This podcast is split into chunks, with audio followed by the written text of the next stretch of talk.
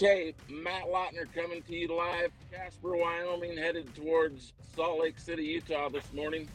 And I got a new toy. It's called podcasting. This morning, I'm joined by idol of mine growing up in the 1990s, uh, Brian Martin from Hereford, Texas. It was either 2000 or 2001. Brian bequeathed uh, incredible steer to me. You uh, let me, me and my old man Phil Lautner buy uh, steer off you, and we took him to Arizona National.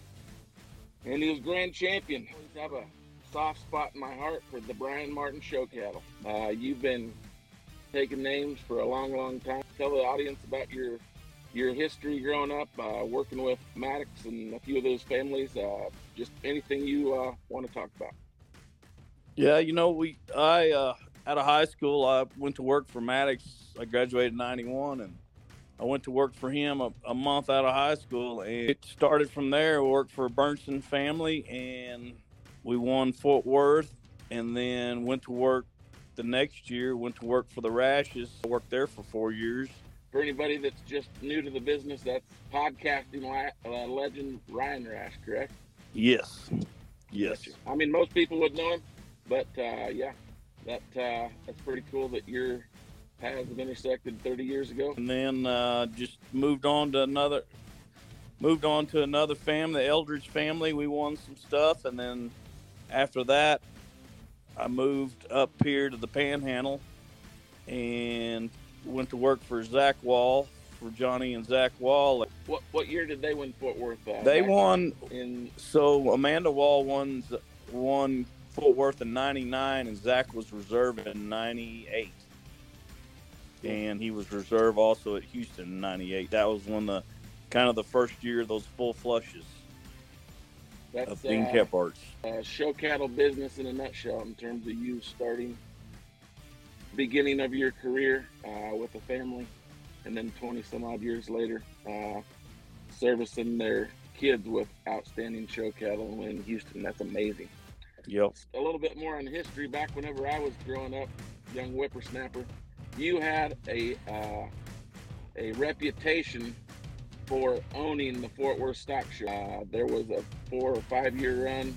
You were Grand Reserve for a pretty good stretch, weren't you? I mean, back in yeah. the early 2000s or late 90s, somewhere in there. It was it was good. Yes, we we we got a piece of it. Lots of many years. I moved up here to the Panhandle. I figured out pretty easy. I had lived all over Texas. Well, there's a reason why all the feed yards are here. There's cattle do so good up here in this environment. For people my age or from the north, we're not as familiar with slicking cattle.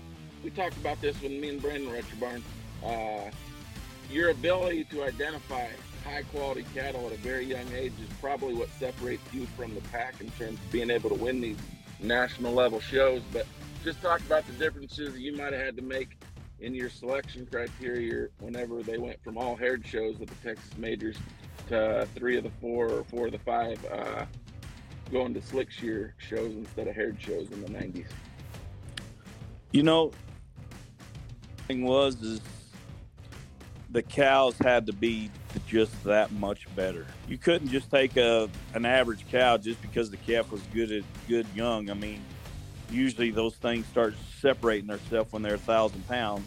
Where I, I was raising cattle 25 years ago, and those elite good cows for the slick deal things separate themselves because those really really good cows were the ones that would raise the real good ones all the way to the end. This is probably a rookie question, one that I would like to know because I am from the north and don't get to see them very often. Do you actually have to take that hair off to know what you got? Not not so much on the ones you raise because you see them from day one, but like on the ones you buy, is it a little tougher to tell how they might slick, or do you have to read in the pedigrees, or for us guys that really know what we're doing, I mean, we we can we can tell. A quick story on this exact point, then I want to go back to one more question about the past. Uh, your steer that wins San Antonio this year. So he went to Fort Worth. He makes the lap at Fort Worth, but doesn't get pulled off the wall. Correct? Right.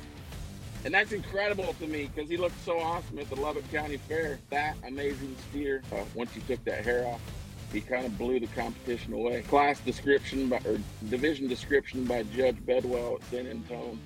uh, probably was the most glowing description of a calf that I've ever heard in my life. I mean, one thing that I would be interested in know from you, Brian, uh, just could you briefly talk about your relationship with Nick Reimann?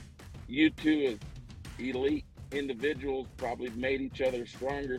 You know, me and Nick and you know Luke, Luke Doris.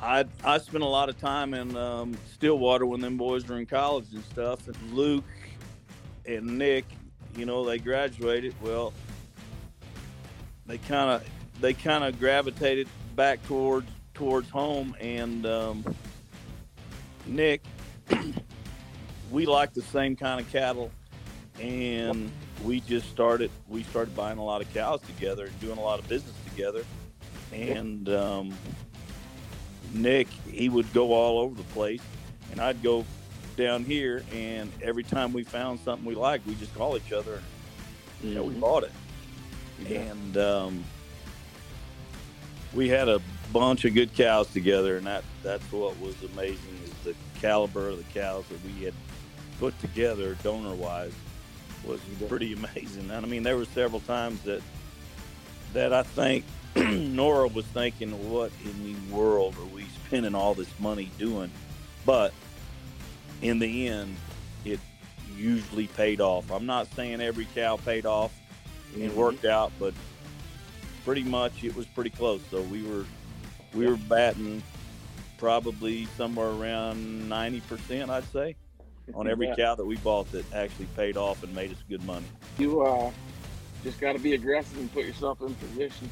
The ones that do pay off, whether it's a bull or a or a heifer or a cow, they uh, pay for the pay for the mistakes that don't work out. So, Yep. anyways, we can include this in the podcast, Brian, or I can edit it out. But you had a, a skiing accident uh, several years ago and uh, went over the side of a mountain or something, didn't you? I did It was- uh, about nine years ago. to relate the human interest side of the story, I just remember you telling me a story that uh, uh, you survived that. Probably should have passed away, and uh, Nick uh, unfortunately passed away in a, in a terrible accident. And uh, I mean, it's just you never, whether it's you or me or Nick, you never know uh, how long you got in this deal. And I just want to tell you, I, I got a lot of respect for you, Brian, and uh, I'm sorry you had to go through that, lose the loss of a of a great, great friend, I guess.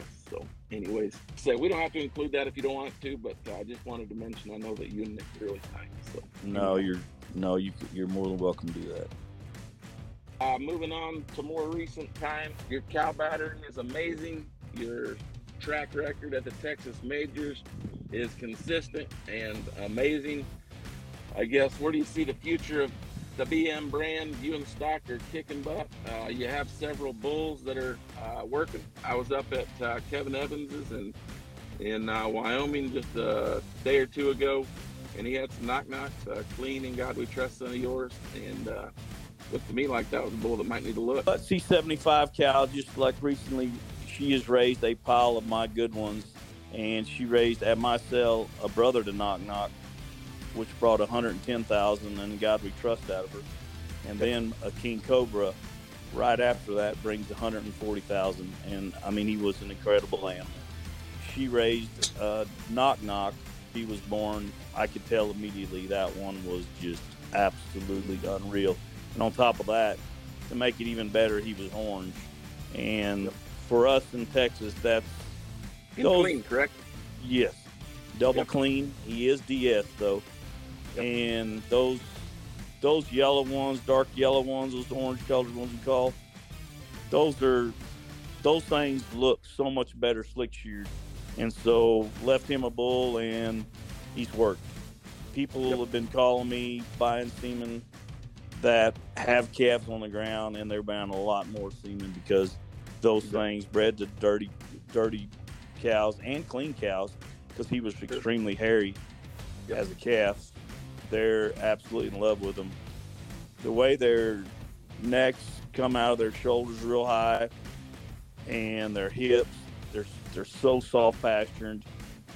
They look. Just the other day, I went and looked at all of my um, embryo calves up there. The guy that raised them for me in my March deal, and he had a pile of them, and there was a bunch of them that I had flushed cows to, and I was like, wow. Look to me, just uh, that one Evans herd, and then a handful of other places that I've seen that uh, in my uh, five weeks on the road. That uh, dang sure the kind that would work in the northern market or the southern market, just having a little extra hair, and uh, still that really square build to them for sure. So. Yep, absolutely. Any, maybe to conclude the episode, just give a little shout out for your boy Stock. Uh, I told this story to Petey Miller not more than two or three days ago. Sometimes, whenever you're the son of a industry uh, legend such as Stock or Baylor Bonham or Petey Miller, uh, you sometimes grow up with a silver spoon in your mouth. And after I didn't know Stock all that, I went to Fort Worth to help you many years ago on one of them calves that you were Grand Reserve with in 2009 or 10, somewhere in there. Anyway, Stock was a very young boy at that point, and uh, he's grown up into a strapping young lad. And uh, more important than that, he he's truly a sharp businessman and uh, isn't going to uh, ride coattails. Looks to me like he's him and Baylor are both going to blaze their own path. And uh, if uh, you just I'm sure that you're a proud dad, but just offer a few comments about Stock and Baylor. No, I'm I'm extremely extremely proud of Stock, and it's it's been fun watching him and Baylor together. I mean, them boys right there, uh, they want to take over the business. I mean, they want to, they want they. Me and Steve got to be really really proud of them because they, uh, hey, they want to be, they want to be the elite one day and but they don't mind working. They don't mind mm-hmm. clipping all day. They don't mind fitting. They love fitting, but they love to be part of buying cattle and selling them. Yeah. And that's what's that's what's great about it. And, you know, they had their their heifer sale, and it went extremely well. But and yep. they've already won some stuff with some of them heifers that they've that they sold, and they wanna they wanna keep rocking on. I'm really just on a personal note, uh, I mean, just comparing myself to those boys, uh, my old man Phil Lautner was, uh, you know, he owned a few bulls that did all right and still does, but uh, you just have people treating you a little bit differently whenever they see your old man in the headlines on the show circuit or whatever back in the days, the, the magazines and whatnot. So uh, I'm an old man now. I'm 40 and got three kids.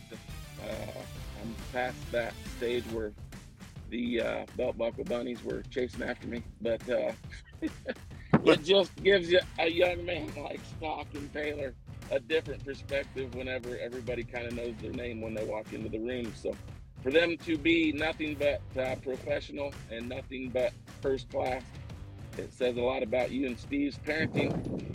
Uh, obviously, you and Steve are the standard when it comes to uh, show steer sales over the last 30 or 40 years, but uh, you know, I guess the older I get, the more value I put in parenting. And uh, looks to me like you and guy, you and Steve hit the nail on the head with those two boys. So, absolutely, uh, absolutely. Parent, I mean, parenting is so important, and you can see it even more and more nowadays.